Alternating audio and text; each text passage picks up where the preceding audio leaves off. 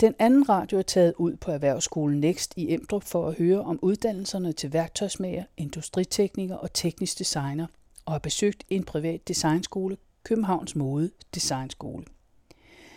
Vi starter på Next for at høre to undervisere, men først skal du høre uddannelsesleder Anne-Christina Olivera Borg. Jeg er uddannelsesleder for fire forskellige øh, erhvervsuddannelser. Og de er? Det er øh, guld- og sølvsmed, så er det værktøjsmager, industritekniker og teknisk designer. Hvor meget håndværk er der indeholdt i de her fire uddannelser? Der er en del håndværk indeholdt i, de, i alle fire uddannelser. Man kan sige, hvis man skulle øh, rangere det, så guld- og sølvsmeduddannelsen, det er et gammelt klassisk håndværk. Du laver det hele i dine hænder, du arbejder med materialet. Øh, der er også kommet nogle digitale processer indover, hvor man blandt andet tegner i et digitalt tegneprogram, hvor man laver 3D-modeller af de smykker, man så fremstiller. Men også for industriteknikeruddannelsen og værktøjsmaduddannelsen, det er jo også i høj grad et håndværk, hvor man øh, bearbejder forskellige materialer, udvikler forme, udvikler ja, dimser til hvad som helst, lige fra en rumraket til en mobiltelefon. Og så hvis man så går videre til teknisk designer, der kan man jo så diskutere, hvad man ligger i ordet håndværk. Øh, der sidder man jo og tegner på en computer, Øh, og der tegner man enten noget inden for det, vi kalder bygge og anlæg, eller man tegner noget inden for, inden for industriel produktion. Der vil man ikke som sådan stå med et materiale i hænderne, men man vil jo skulle vide noget om de materialer, man sidder og tegner, for at vide, hvordan de opfører sig. Det er ministerierne og, og de faglige udvalg, som øh, fastsætter en kvote hvert år, og det gør de på baggrund af de øh, uddannelsesaftaler, som er indgået øh, året for inden. Og det gør det selvfølgelig også ud fra en vurdering af, hvor meget kan en branche holde til, at der kommer af nyuddannet. Øh, og lige præcis for guld og sølvsmed kan man sige, at der er rigtig mange, der bliver selvstændige. Øh, der er ikke, øh, jo, der er selvfølgelig der store smykkefirmaer, men vi ser også, at mange af de store smykkefirmaer for eksempel rykker deres produktion til, til Vietnam eller, eller Thailand. Så det er klart, at der er ministeriet og branchen også nødt til at gå ind og se, hvad kan det holde til? Så man ikke uddanner en masse, som så ikke kan komme ud og bruge deres uddannelse til noget bagefter. Lige pt. har vi en kvote på 18 pladser øh, om året. Og det er ret få, når vi ser på, hvor mange der er interesseret i, i det her fag. Ja, du så har sagt noget med, at der var 100, der søgte. Vi har 100. Øh, vi, vi tager ind to gange om året, det vil sige, at vi har ni pladser at gøre godt med i januar, ni pladser i august, og vi får 100 øh, ansøgninger eller mere hver gang. Så det er et meget vigtigt arbejde, man sidder med der, man skal sidde og vurdere øh, nogen, som har søgt, fordi der ligger meget arbejde bag deres øh, ansøgning, og der ligger også måske flere års øh, forberedelse bag, inden de øh, kommer til at lave en ansøgning. Så det er nok ikke helt unge personer, der søger? Det er det nemlig ikke. Øh, det er også det, vi siger til de unge mennesker i dag, når vi har uddannelsesmesser, der kommer måske en fra, fra 9. klasse og siger, det kunne jeg godt tænke mig. Så er vi nødt til at forklare, at dem, de er op imod, det er nogen, der måske har været både på højskole og siddet og arbejdet i nogle værksteder eller taget kurser osv. Det er ikke, fordi de kommer lige fra 9. klasse. De er heller ikke øh, øh nødvendigvis øh, meget voksne, men de er i hvert fald de fleste i 20'erne, inden de øh, har nok på papiret til at søge. Altså man kan sige, at værktøjsmager og industriteknikker, de, øh, de har et fælles grundforløb, og det er egentlig forholdsvis nyt, at man i bekendtgørelsen har gået ind og harmoniseret det, så der er det, der vi kalder de samme overgangskrav. Det betyder kort fortalt, at det er de samme krav, man skal opfylde for at komme videre på hovedforløbet. Det kan være sådan noget med, øh, hvilke grundfag man for eksempel skal opfylde. Og på de to uddannelser, der er det det, vi kalder frit optag. Det betyder, at du skal have bestået din 9. klasse, du skal have bestået dansk og matematik med et total. Det er jo noget af det, der har været meget snak om, at man har gået ind og sagt, at det her total, det skal altså være i hus. Hvis man så ikke har det, og man søger ind alligevel, så har man mulighed for at komme til en optagelsesprøve for så at få sit total der i dansk eller matematik, og så efterfølgende komme ind. Og vi har en del ansøgere til industriteknikeruddannelsen, og vi er heldigvis også begyndt at få en del ansøgere til værktøjsmageruddannelsen, men den har i mange år været rigtig stor i Jylland, hvor der ligger en, en anden erhvervsskole, men man kan sige, at branchen og ministeriet har et ønske om, at der skal være øh, to skoler, det vil sige, at der skal være mulighed for, at man kan komme på skole både på Sjælland og Jylland. Så det arbejder vi hårdt for, at vi også får et godt fagligt miljø herover for værktøjsmagerne. Nå, jeg tager strømmen, boys. Der var lige Hans Georg Tordur er oprindeligt uddannet finmekaniker og underviser på fagene værktøjsmager og industritekniker. Hvad handler uddannelsen til værktøjsmager om i dag, anno 2019? Der er mange, der tror, at værktøjsmager er et fag, hvor man laver en hammer eller et eller andet. Et værktøj er ret kompliceret. Det bedste eksempel er muligvis Lego. Lego laver værktøjer, formværktøjer, plastværktøjer, hvor der bliver sprøjtet plast ind, noget granulat, og øh, bliver ryger ned i en form, som så bliver stødt ud af udstøder, hvor du har din Lego-klods, sådan meget forenklet. Øh, så kan vi være nede i nogle langt større finesser. Vi har øh, Oticon, der laver høreapparater. Virkelig fantastisk virksomhed, uddanner super værktøjsmager. Det er høreapparater, og det giver sig selv, der har vi måske nogle finere tolerancer, hvor der skal støbes i. Og det er en værktøjsmager, der laver det. Et meget forenklet eksempel kunne være bæltespænder, hvor vi har en værktøjsmager snitstans, der laver formen til et bæltespænde, og har et snitstansværktøj, hvor det så bliver stemplet ud. Meget forenklet sagt. Men det er værktøjsmageren, der fremstiller hele det her komplicerede stykke værktøj, der stanser, støder ud og strafbredder osv. Hvad for nogle materialer arbejder en værktøjsmager typisk med?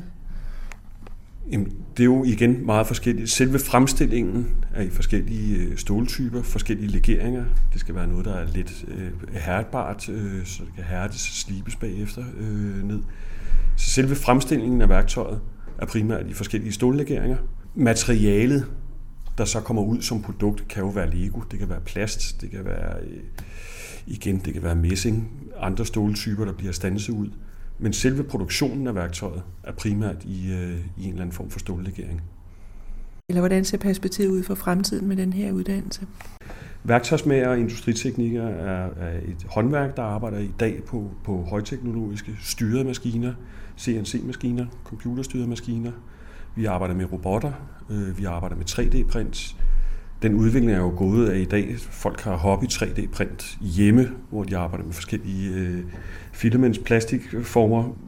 Man kan få øh, 3D-print i metal. Der ligger metalbaner. Så vi kører højteknologisk, og det gør værktøjsmageren i den grad også. Så vi, øh, vi bryster os af, at vi kører super på, på, på den nye teknologi. Er der noget øh, kreativ opfinderi i værktøjsmager, eller er det noget, laver man værktøj, som så at sige eksisterer på forhånd? Vores værktøjsmager laver jo værktøjer, som er fremstillet. Det kan være en ingeniør, whatever, der har siddet og fundet ud af, at jeg vil have et værktøj, der skal fungere på den måde, og det får værktøjsmageren til at spille. Jeg vil sige, der hvor vi har det innovative, og så bliver jeg sgu nok skudt ned af værktøjsmagerne, det er ikke for at skyde på dem, det ligger altså meget, ser jeg, hos industriteknikeren, der har lidt, fri, lidt friere tøjler i forhold til at være innovativ. Jeg kan også se, se det på deres svindeprøve, hvor de har deres eget projekt. Altså det er jo alt fra motorer til dåseknuserne, hvad fanden det nu er, hvor de selv sidder og finder på. Øh, der er værktøjsmageren mere bundet af den opgave. Hvad kan en svindeprøve bestå i, for eksempel? Jamen for værktøjsmager, der kan det jo være et snitstandsværktøj, som er øh, fremstillet over flere skoleperioder. Det kan være, det er rammen, der er fremstillet. Det kan være selve snittet, der skal laves. Og så bliver det testet af til sidst, meget kort fortalt. Og det er det samme, der er gældende for en øh, formværktøjsmager. Øh,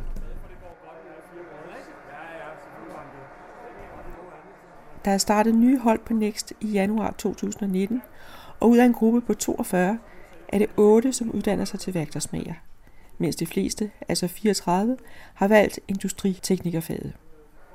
Og hvad laver så en industritekniker? En industritekniker, altså jeg bruger et eksempel over for vores elever en gang imellem, når de starter helt grønne og friske. Jamen, der kan sidde nogle ingeniører og sidde og rode med en Ferrari-motor øh, til, til en Formel 1-vogn, og de regner det ud. Det er industriteknikeren, der fremstiller det. Det kan være fælge til en bil, det er industriteknikeren, der fremstiller det. Det er forskellige ting til øh, medicinalbranchen. Øh, dem, der laver maskinerne til kanyler, det kan være en industritekniker, der står og fremstiller det. Øh, har jeg gearinger til en bil? Det er industriteknikeren, der fremstiller det. Ja, industriteknikernes arbejde, er det ikke mest på computer? Eller? Nej, altså vi har jo det, der hedder øh, spontane bearbejdning. Det vil sige, at vi går ind og sætter eksempelvis en metalklods i en fræser og skal have den bearbejdet på en eller anden måde, så det enten bliver en motorblok, eller hvad det nu skal blive. Vi går ind på computer, og øh, hvis det ikke er os, der har tegnet den, så er det måske en ingeniør. Vi går ind og genererer vores fræsebaner i det kampprogram, vi nu engang bruger. Så sætter vi vores værktøjer op. Man kan sige, en industritekniker maskinarbejder, som det hed øh, førhen. Det var jo manuelle maskiner, vi stod og tog spånd, og det fløj op omkring ørerne på os. De principper er stadigvæk de samme. Nu har vi en computer til at gå ind og bearbejde selve banerne, vi skal lægge. Men det er også der skal kende til værktøjet. Det er også der skal vide, hvad er standtiden på værktøjet, det vil sige holdbarheden. Hvad kan jeg tage i bånd her? Hvad skal jeg have næseradius? Der er en masse parametre, der gør, at vi lærer det manuelt først, og så lærer vi computeren. Så det at kunne sidde på en computer og programmere og lægge et program, det er ikke nok for at være industritekniker. Du skal kende hele baggrunden og vide, hvad vil det sige at bearbejde øh, rustfrit stål? Hvad vil det sige at bearbejde aluminium? Hvor får jeg de pæneste overflader? Hvad vil det sige at ramme tolerance? Hvor skal jeg ligge indenfor? Der er enormt mange parametre, som ligger ved siden af. Men det er klart, at vi har computer som hjælpemidler til at finde ud af de ting, men der er, en masse bagvedliggende, så det er ikke sådan, at man lige sidder derhjemme og, og leger med et program og tænker, nu, nu spiller verden for mig. Hvordan kan det være, at der er færre værktøjsmager end industriteknik? Det, det, det er der generelt. Industriteknikker er den, der hiver de største øh, procentdel af, af, af både lærlinge og ansatte ude i industrien. Værktøjsmager, jeg vil ikke sige, det er et lille uddøende fag, for det er det absolut ikke, men det er et mindre fag. Øh, industriteknikere er der enormt meget brug for. De arbejder både på Novo, øh, Halter Topsø. De er rigtig, rigtig mange steder, hvor man står i produktionsapparatet. Hvor man kan sige, at værktøjsmageren, det er ham, der laver værktøjet til produktionsapparatet. Eksempelvis Lego, der laver værktøjsmageren, som jeg sagde før. Selve værktøjet, så bliver sat ind i produktionen. Øh, en industritekniker står og laver tandhjul, gearinger og andre øh, forskellige opgaver. Så der er lidt forskel, så det er helt klart, at der er brug for flere industriteknikere end værktøjsmager. Ikke at der ikke er brug for værktøjsmager, der er der absolut, men, men, men industriteknikeren tæller langt højere procentvis. Og det gælder også både i at skaffe lærepladser og fast arbejde. Jeg tænker nok mest Hvor værktøjsmager og industriteknikerfagene især tiltrækker unge mænd, er der et andet fag, som er endnu mere populært, og hvor fordelingen mellem mænd og kvinder er mere lige. Og det er teknisk designer-faget. Uddannelsesleder Anne-Christina Borg. Teknisk designer, det er jo en sjov størrelse, fordi der er meget stor søgning til teknisk designer. Og det er ikke en kvoteuddannelse forstået på den måde, at ministeriet er ikke inde og regulerer og siger, nu skal der ikke være flere tekniske designere. Og der er også skolepraktik på den uddannelse. Det betyder, at hvis du ikke får en praktikplads, så kommer du ud i skolepraktik. Men vi oplever faktisk så massiv søgning til teknisk designer, at vi faktisk er nødt til at gå ind og udvælge. Og det vil sige, at vi informerer dem, der er interesseret, at vi gerne vil have det, vi kalder en motiveret ansøgning. For simpelthen at lige høre, hvad er det, der gør, at du gerne vil ind på teknisk designer. For det der er udfordringen med teknisk designer, det er, at det ene ord er designer. Og det er der rigtig mange, der læser mange ting ind i, og desværre bliver skuffet, fordi at det ikke er indretningsarkitekt, og det ikke er, at vi skal stå og lave lækre vinduer i H&M, eller hvor det nu er henne. Det er at sidde og tegne tekniske tegninger. Så derfor har vi også valgt at gå ind og simpelthen få dem til at kvalificere, hvad er din motivation egentlig for at søge ind på den her uddannelse. Er det den uddannelse, der hed teknisk tegner tidligere? Ja, og den også hed teknisk assistent. Så øh, kært det barn har mange navne. ja. Kåre Ejnersen er oprindeligt uddannet skibsingeniør. Han har masser af års erfaring som underviser på teknisk designerfaget, der har to linjer. Den ene med fokus på byggeri, og den anden med fokus på industriel produktion. Ja, pæn goddag. Pæn goddag. Og hvad laver en teknisk designer? Ja, de øh, tegner, men i dag på CAD, øh, stort set udelukkende. Så og hvad, det er, hvad er CAD for noget? Det er jo forkortelsen af Computer Aided Design, som er modellering af tingene i et tredimensionelt CAD-system. Det er, det er det, de mest beskæftiger sig med.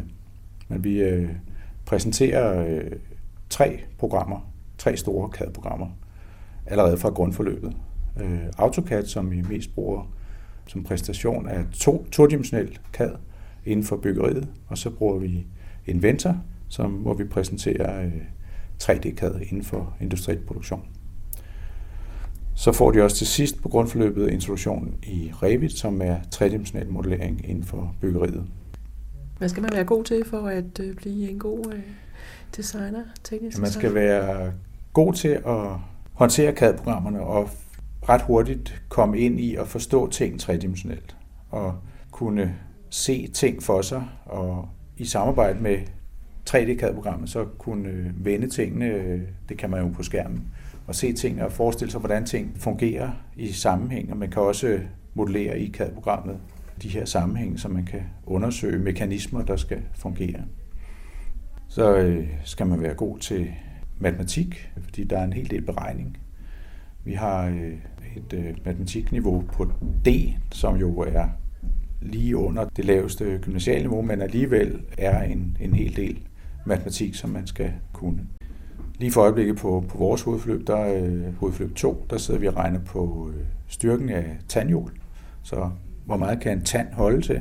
Det er nogle lange, komplicerede beregninger, som involverer opslag i, i en masse tabeller, og vi øvelsen går på at få det ind i Excel og sammenstykke alle de der beregningsudtryk til et samlet hele, så man kan sidde og pusle sig frem til et tandhjulssæt, der kan bruges i forhold til de beregningsregler, der er stillet op.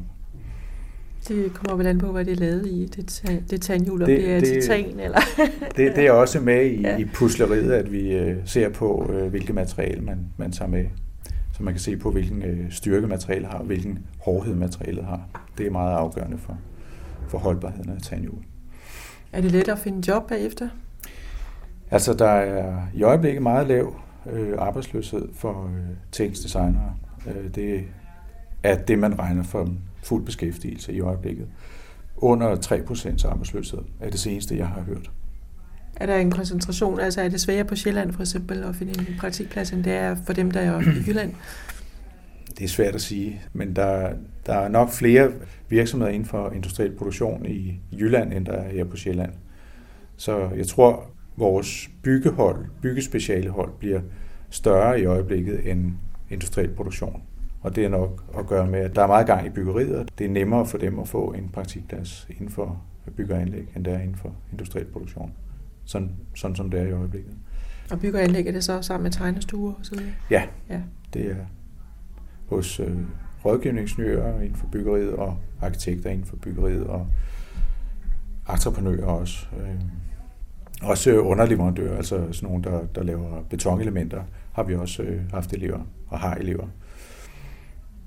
Hvor vil du ellers sige, altså hvor i industriproduktion, altså hvad, hvad har vi at byde på i Danmark, hvor man kan bruge øh, Jamen, teknisk design? Der er, der er øh, faktisk mange, synes jeg. Jeg kan nævne øh, GEA øh, ude i Gladsaxe. Der er et kæmpe firma, der laver øh, industriudstyr inden for øh, fødevarebranchen. Der har vi haft mange elever. Vi kan nævne øh, firma som Jensen Group på Bornholm, der laver øh, sådan nogle vaskerisystemer, øh, store rullegader til at, at øh, tørre øh, laner og ting, der skal tørres og stryges og foldes og sådan noget. Der har vi haft øh, mange elever i praktik. Og øh, så har vi et firma som øh, Haldo Topsø, som også laver industriudstyr til produktionsindustrien. Vi har et mindre firma, som laver golfbiler, der hedder Garia, øh, syd for København. De har også øh, elever, og er et rigtig godt sted at være. Gælder det også øh, møbler for eksempel? Ja, det kunne godt være hos en møbelsnikker, en større møbelsnikker virksomhed, som øh, der har vi også haft elever hos øh, for eksempel øh, Københavns øh, møbelsnikkeri på øh, Sturlesgade på Bryggen. Ikke?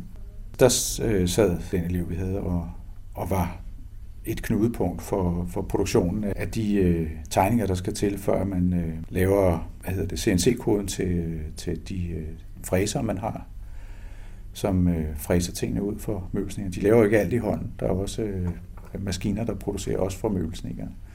Så det er, det er folk, der, der sidder og arbejder med, med grundlaget for at producere. Nu var der jo en gang, hvor Danmark var kendt for skibsindustri, men mm. det er vi jo ligesom ikke rigtig mere. Jo, altså øh, som skibsingeniør, så har jeg for ikke så længe siden været til jubilæum, hvor vi øh, mødtes, og jeg var så trådt ud af branchen, kan man sige, fordi jeg er blevet underviser, men, men øh, der var lige så mange øh, i branchen, som, som dengang vi blev færdige. Så, så de er jo blevet, så, så det ingeniørmæssige, det er der stadigvæk. Så der er stadigvæk øh, store rådgivningsingeniørfirmaer, som regner og tegner på skibsproduktion, eller på skibsdesign.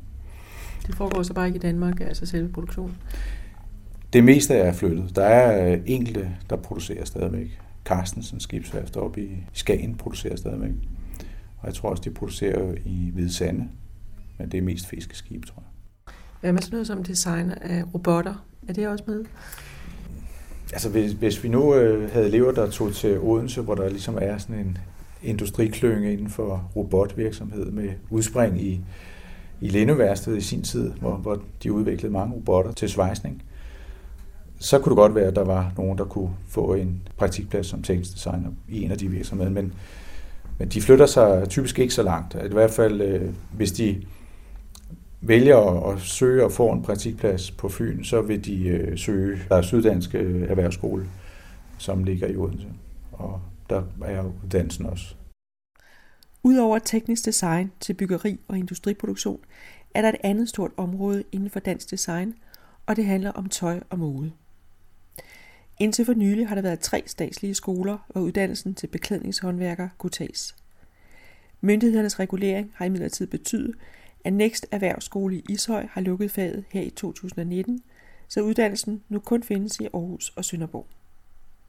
Ved siden af statens erhvervsskoler findes en række private skoler inden for beklædning og design. Her er uddannelsen SU-berettiget, men den er knyttet til brugerbetaling. Københavns Mode- og Designskole er en af dem, og skolens leder, Henrik Folden, fortæller om uddannelsen. I titlen programmet hedder jo beklædningsdesigner, og det betyder, når man kommer fra os, øh, også som programmet er sat op, vi arbejder jo med de her, øh, de her projektforløb, hvor man igennem en længere periode arbejder på et bestemt emne eller en bestemt teknik. Øhm, tidligere havde vi sådan lidt mere øh, løse emner. Øh, jeg kan huske tilbage fra 90'erne, så var det sådan noget, at lave en aftenkjole eller en showstopper osv. Nu har vi jo gjort det meget mere erhvervsrettet, øh, så og samtidig får en teknik ind, så vi ikke blot har en uge med printdesign og en uge med accessories og en uge med tasker. Nej, det er simpelthen arbejdet ind, så man for eksempel i en 8 uger periode, så arbejder man med printdesign, udvikler sine egne prints, beslutter, skal de håndlaves, skal man selv trykke dem, Øh, hvor sourcer vi materialet hen, hvor får vi dem trykt, bliver det i udlandet, man er i kontakt med en, med en leverandør osv. Så man får det der indarbejdet i en proces. De mange ugemoduler, der er ret mange, når man når til slut, så er der ret mange uger, man har været igennem. Øh, men man har ikke opnået rutine, fordi du har ikke arbejdet over tid med de her. Øh, så det er derfor, vi har de her fem projekter, som er, er bygget op over en, over en teknik og med en specifik, øh, et specifikt emne. Så beklædningsdesign, vi er igennem rigtig meget tilskæring, rigtig meget mønsterkonstruktion. Vi tilretter direkte på kroppen, vi draperer, og jeg tror, at når man, det er faktisk først, når man står på den anden side, man begynder at tænke over, man kigger på sine elevmapper og tænker, hold da op, har jeg faktisk været igennem alle de her mønstre, alle de her prøveopsynninger og alle de her tekniske prøver, som vi laver. Og det er nok en af de største styrker. Det hører vi, når at, øh, jeg får feedback, når vores studerende kommer hjem, og de har været i praktikophold. De er rettet ind til den måde, at, at når du kommer ud i en virksomhed, øh, så har vi ikke tre måneder til et koncept på en skjorte. Det er meget fint men de skal måske bruge 14 nederdele, og det skal de have på tirsdag. Ikke? Så der har de ligesom, at den, den bliver de kastet ud i, den kan de håndtere. Vi har jo haft den her filosofi om, at vi rigtig gerne vil lave masterclasses i nogle af de her håndværk, som vi ikke rigtig ser andre steder. Hvis vi laver et almindeligt tilskæringskursus, der er udbuddet jo enormt. Der er med aftenskoler, der er jo de kommunale efterskoler at vi, vi får sat de her masterclasses op med håndværk, som ikke ligesom er at finde nogle steder, og så sætter vi, eller ikke at finde så mange steder længere, og så sætter vi barn højt. Det vil sige, det er intensive kurser, og det er kurser, hvor vi arbejder sådan med håndteknikker og så videre, så videre. Så det er altså blandt andet både bundmæreriet, som vi også har, har kørt igennem. Hanskemærerne kommer fra London, som også kommer igen i det nye år. Så det er ligesom en idé, vi gerne vil, vi gerne vil positionere os lidt anderledes end blot at udbyde mainstream, men i stedet for at køre på de her håndværksmæssige ting. Så øh, vi sidder jo og er sådan lidt nervøse, fordi vi kan se, at de her ting de forsvinder. Og det er også derfor i forbindelse med vores, øh, vores studietur til, til Frankrig, at vi altid nede og besøger leverandører til kulturen, dem der sidder og laver fjerne, dem der sidder og laver øh, plisserer, øh, og folk kommer jo hjem og er super øh, inspireret, fordi det er jo sådan, at man sidder og kigger på et menneske, der har lavet det samme i 40 år, og man kan se, hvordan tingene bare vokser frem af hænderne, men det er jo øvelse, øvelse, øvelse. Så det har vi altid med i studieturene. Øh, og som de, som vi nu besøger dernede, som vi kommer tit hos, de, hvis vi bare kan overbevise en person om, at det her, det er noget, jamen så lever mit håndværk også videre en generation længere. Jeg synes jo, det er lidt trist, når jeg hører, at, at for eksempel på, på grundforløb nogle steder, hvis de har broderi på skolerne, at så dukker folk ikke op til det grundlæggende arbejde. Nej, de vil hellere komme, når de sætter sig og er parat til at sætte nålen i og stikke en perle på. Men alt det der med at få lave tambureringsstoffet og forberede det og alt grundarbejdet der, der hopper man lidt over. Og det kan vi se, der er et skifte også i de studerende, at det er lidt den her Instagram-ungdom, vi har. De skal gå stærkt. Øh, det her YouTube-berømmelse, øh, det skal gå stærkt, for ellers man, hele, altså, den tid, det tager at oparbejde, som det gjorde i gamle dage, den har folk lidt mindre tålmodighed til. Og det, det, det er derfor, at vi holder fast, og det er også det, som vi indprinter vores studerende, når de kommer. Du skal ville det tekniske, for så kan du bygge videre på det bagefter. Og det er derfor, at vi kan se også, at, at og vi hører også, at de forskningsbaserede uddannelser, som jo er blevet forskningsbaserede, som er håndværket væk fra, at øh, det er ligesom uddanner, men der, der er et hul i markedet for dem, der kan, der skal kunne udføre det her. Altså hvis jeg skulle have bygget et hus, så ville jeg jo selvfølgelig... En akademisk mur, det er meget fint, men jeg vil godt have en mur, der har lagt nogle mursten også. Det der er den, en af de store ting, som, som er sket, det er det her med, at man har gjort håndværksuddannelserne forskningsbaserede. Og det vil sige, at håndværket forsvinder. Og det er håndværket, som efterspørges af branchen. Nu er det jo sådan, at vi bliver jo evalueret af det offentlige system. Det gør hver fjerde år. Så kommer SU-styrelsen, hvor studenten kan få SU.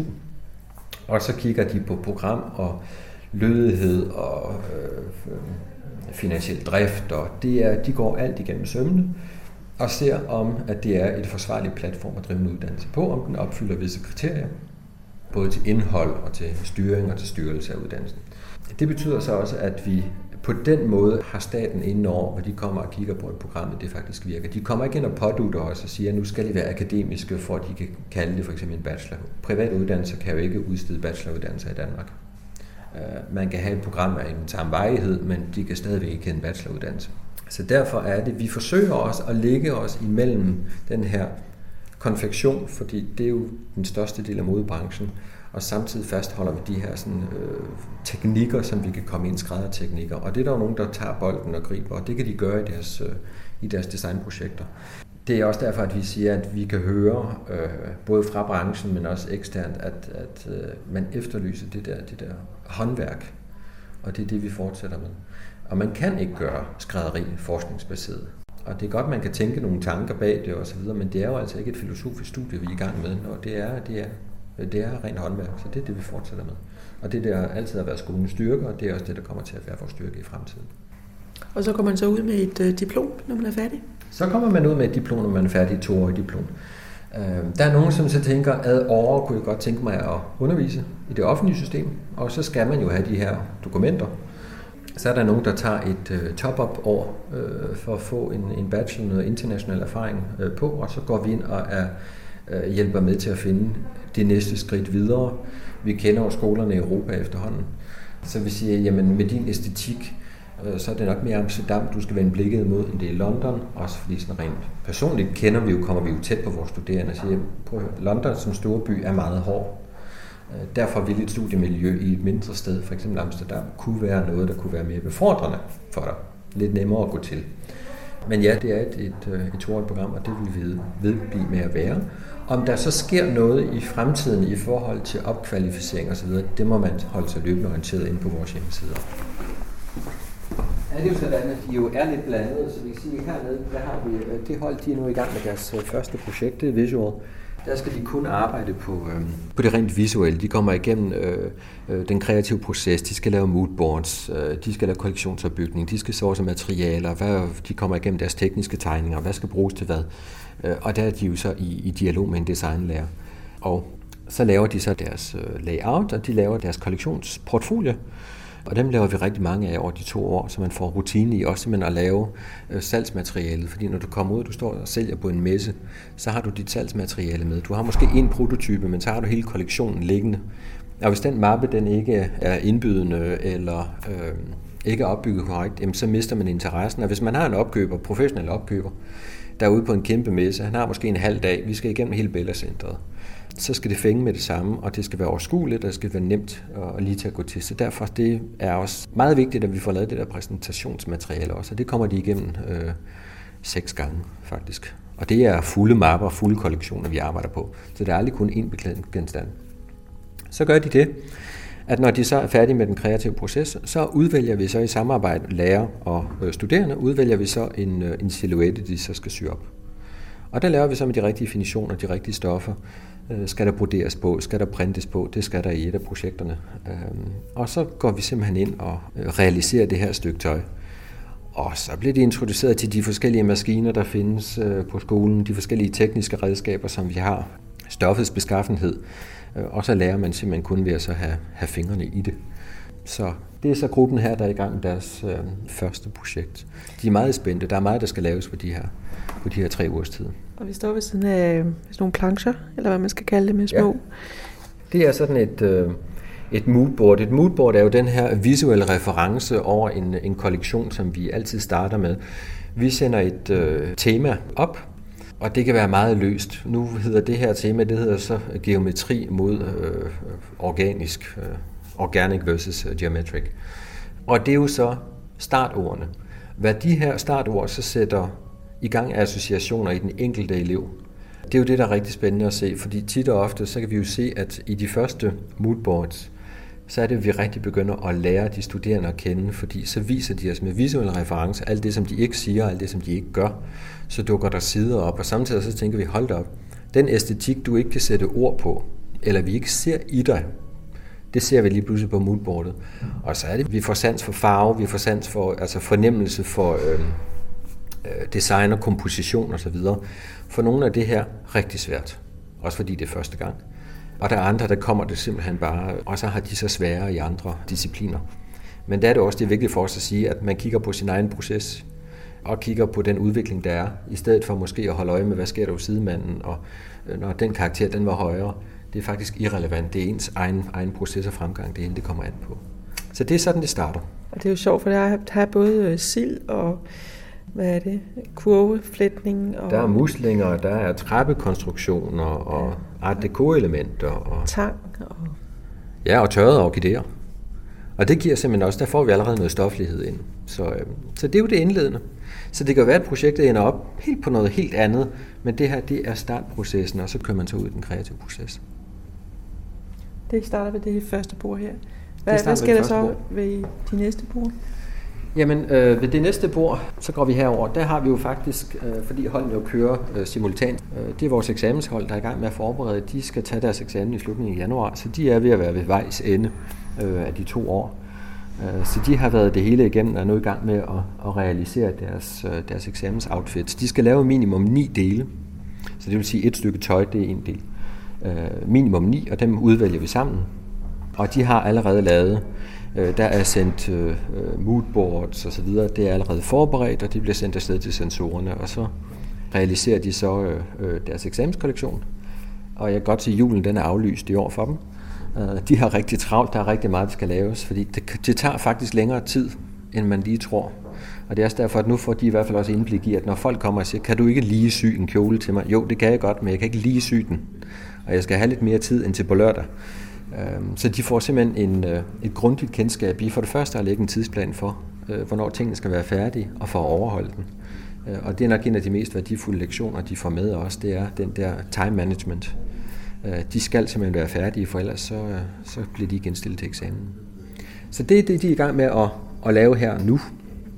Det kan så være alt fra øh, nederdel til kjoler til frakker til... Øh det kan være alt fra nederdel til frakker til kjoler, ja det ja. kan det. Og så går vi jo selvfølgelig ind og vælger et afbalanceret øh, udpluk af, af kollektionen, så vi ligesom spænder, vi får, sådan, vi får hele outfit. Selvfølgelig hvis man kun laver aftenkjoler, så er det jo ni aftenkjoler, man skal producere.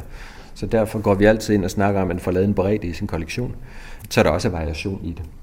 Og man kan selv vælge, om man ønsker at lave øh, herretøj, eller man ønsker at lave damebeklædning. Og hvis man ønsker at lave unisex, jamen, så er det en større kollektion, der så skal præsenteres, sådan så vi har øh, mulighed for at vise større spændvidde. Det er der meget få, der gør. Der er nogen, der våger sig ud i det. De fortryder nok halvvejs gennem processen, men altså de våger sig ud i det øh, under alle omstændigheder. Altså, har I flest kvinder eller damekollektioner? Vi har flest damekollektioner, ja. og vi har flest kvindelige studerende, ja, det har vi. Sådan er det. Øh, og det er jo egentlig sket at tænke sig, at vi skal jo ikke mange år tilbage før, end at skrædderbranchen det var udelukkende mænd. Og det var et mandefag. Øh, der er jo sket noget udvikling. Men ja, det er flest, det er flest kvindelige studerende, vi har. Over ved det her bord, der er vi nu i gang med et øh, draperingsmodul. Det er projekt nummer 3. Og der går vi simpelthen igennem, jeg har jo trænet i begge discipliner, så jeg kører fuldstændig klassisk draperingsteknik, hvor vi starter med enkelte grundformer, så de får en idé om, hvad det er, hvordan det er at arbejde 3D med stoffet og skabe sit mønster direkte på en, øh, på en stokmangine. Og derefter bliver de så øh, sluppet løs i og skal ind og udfordre de mønstre, vi har, klippe dem op, lægge kiler i, og videre arbejde med dem. For man kan jo sige, at sådan en ren drapering er jo en uddannelse i sig selv. Vi gør det, at vi baserer os på vores øh, mønstre, som vi benytter, og så går vi ind og draperer oven på dem og videreudvikler på dem. Det er et meget hands-on projekt. Der kan man ikke sidde og filosofere særlig meget, fordi det drejer sig simpelthen om, at man får sat nålen korrekt, og hvis stoffet det ikke rigtig vil lege med, så sker der altså ting og sager, som ikke er så hensigtsmæssige. Så der får man simpelthen tingene i hænderne. Og samtidig også, når de ikke kan se, øh, når de ikke kan se lisebåndene her, øh, de ikke kan se dem igennem stoffet, så siger jeg, prøv at høre, I har 10 fingerspidser, dem kan I også se med. Så øh, det er en meget taktil øvelse, vi er i gang med her. og der er nogen, der får øjnene op for, hvor, hvor fantastisk det egentlig er at, at have et materiale i, i hænderne. Hvad bruger man de der, øh, hvad hedder Båndene til ja. der, ja. ja. Den bruger vi for at så vise linjerne på ginen, det vil sige, at vi har overviden, den bredeste vide hen over brystet, så har vi taljeviden, og så har vi det bredeste punkt ned over hofterne. Og så har vi en søm midt bag, og så har vi to snit, der går ned fra skulderen og ned, og det er simpelthen for at vise sådan et helt ganske simpelt grundformsnit. Dem kan man jo så gå ind og ændre, og man kan lave udskæringer, som man gerne vil. Men det er simpelthen ren og skær grundformsnit. Det er igennem de bredeste og de smalleste steder på kroppen, det er dem, vi skal respektere, når vi går ind, hvis vi skal arbejde i stram grundform selvfølgelig. Øhm, det her er faktisk øh, det er min egen gine, og det er mit skilt fra, fra skolen i Paris. Så der er noget, der, der, der er overlevet, der er fulgt med i, i, øh, i så lang tid. Det er et fantastisk projekt, og jeg nyder rigtig meget at have det. Dels fordi så er der, der er minder tilbage, men det er også et, et gedint håndværk, øh, som folk også bliver overrasket over. Jamen, det kræver en del af hænderne også øh, at have det med. Men det er sådan, vi gør det. Hvad med placering? Laver I også det? Ja, placering, det gør vi også. Der er der jo masser af forskellige måder at placere på. Vi besøger jo en, øh, en af vores øh, gode besøgsvenner i, i Paris, er jo, øh, han er jo maître plisseur, som det hedder, så han placerer jo til de store modehuse. Han benytter sig ikke af maskinplacering. Alle hans forme er håndlavet, så det vil sige, at han kan lave alle de her fuldstændig umulige placeringer, som, øh, som maskiner ikke kan gøre. Og det giver også, det viderebringer også, blandt andet det projekt, du står og kigger på der, det er faktisk også øh, efter et, øh, efter et besøg i Paris, hvor man tænkte, at det kunne vi komme hjem og, og eksperimentere med. Og det er jo noget, man kan gøre ganske nemt hjemme hos sig selv. Hvad er det lavet i silke, eller hvad er det for noget? Det er en, det er en silkeorganse, det der, der, der er placeret op. Ja, ja. Nu er det jo sådan, at man kan jo i realiteten placere i alt. Men en, øh, en øh, naturfiber, den holder ikke så godt som en, en, øh, en kunstfiber. Så en kunstfiber, den, den forbliver. Nogle af dem kan man endda sende til rens, fordi de er jo blevet presset og nærmest øh, smeltet i form. Øh, men øh, de naturlige, der er sådan 5-6 år, så skal de tilbage og, og placeres op igen. Bliver det vådt, ja, så har vi jo så problemet, fordi så er, så er plicen jo øh, så forsvundet. Så, så det kan blive en dyr omgang, hvis man kommer ud i regnen. Ja. Men ja, så det kan man også. Så vi eksperimenterer meget i, hvad folk har, folk har lyst til øh, af både øh, øh silkemaling og broderi og eller arbejde med intelligente stoffer, som vi kan forme med varme og så videre. Der, der er mange ting, og der sker jo noget hele tiden. Hele hvad, tiden. hvad er et intelligent stof? Jamen det er jo nogle af de her nye ting, som dukker op. Det er jo åndbare stoffer, stoffer, der reagerer ved varme. Øh, der er pigmenter, der reagerer simpelthen ved varme kulde. Og der sådan skifter farver og sådan noget. Og der, så, der prøver vi jo, men igen, er rent tekstil, så er det jo en hel uddannelse for sig selv, og den fortsætter jo livet igennem. Men vi, vi forsøger at source de ting, som vi kan i, i København, og så, og så arbejde med dem. Og stadigvæk at holde det tekstilt og som beklædning. Du har lyttet til den anden radio, udsendelsen Værktøj og Designuddannelser. De medvirkende var uddannelsesleder Anne-Christina Olivia Borg, Hans Georg Tordrup og Kåre Torbjørn Ejnersson underviser på Next Erhvervsskole i Emdrup, samt skoleleder Henrik G. Folden, Københavns Mode- og Designskole. Christina Grostmann du havde tilrettelagt. Du finder de øvrige udsendelser i serien om håndværk og arbejdsmarkedsudvikling på den anden radios hjemmeside.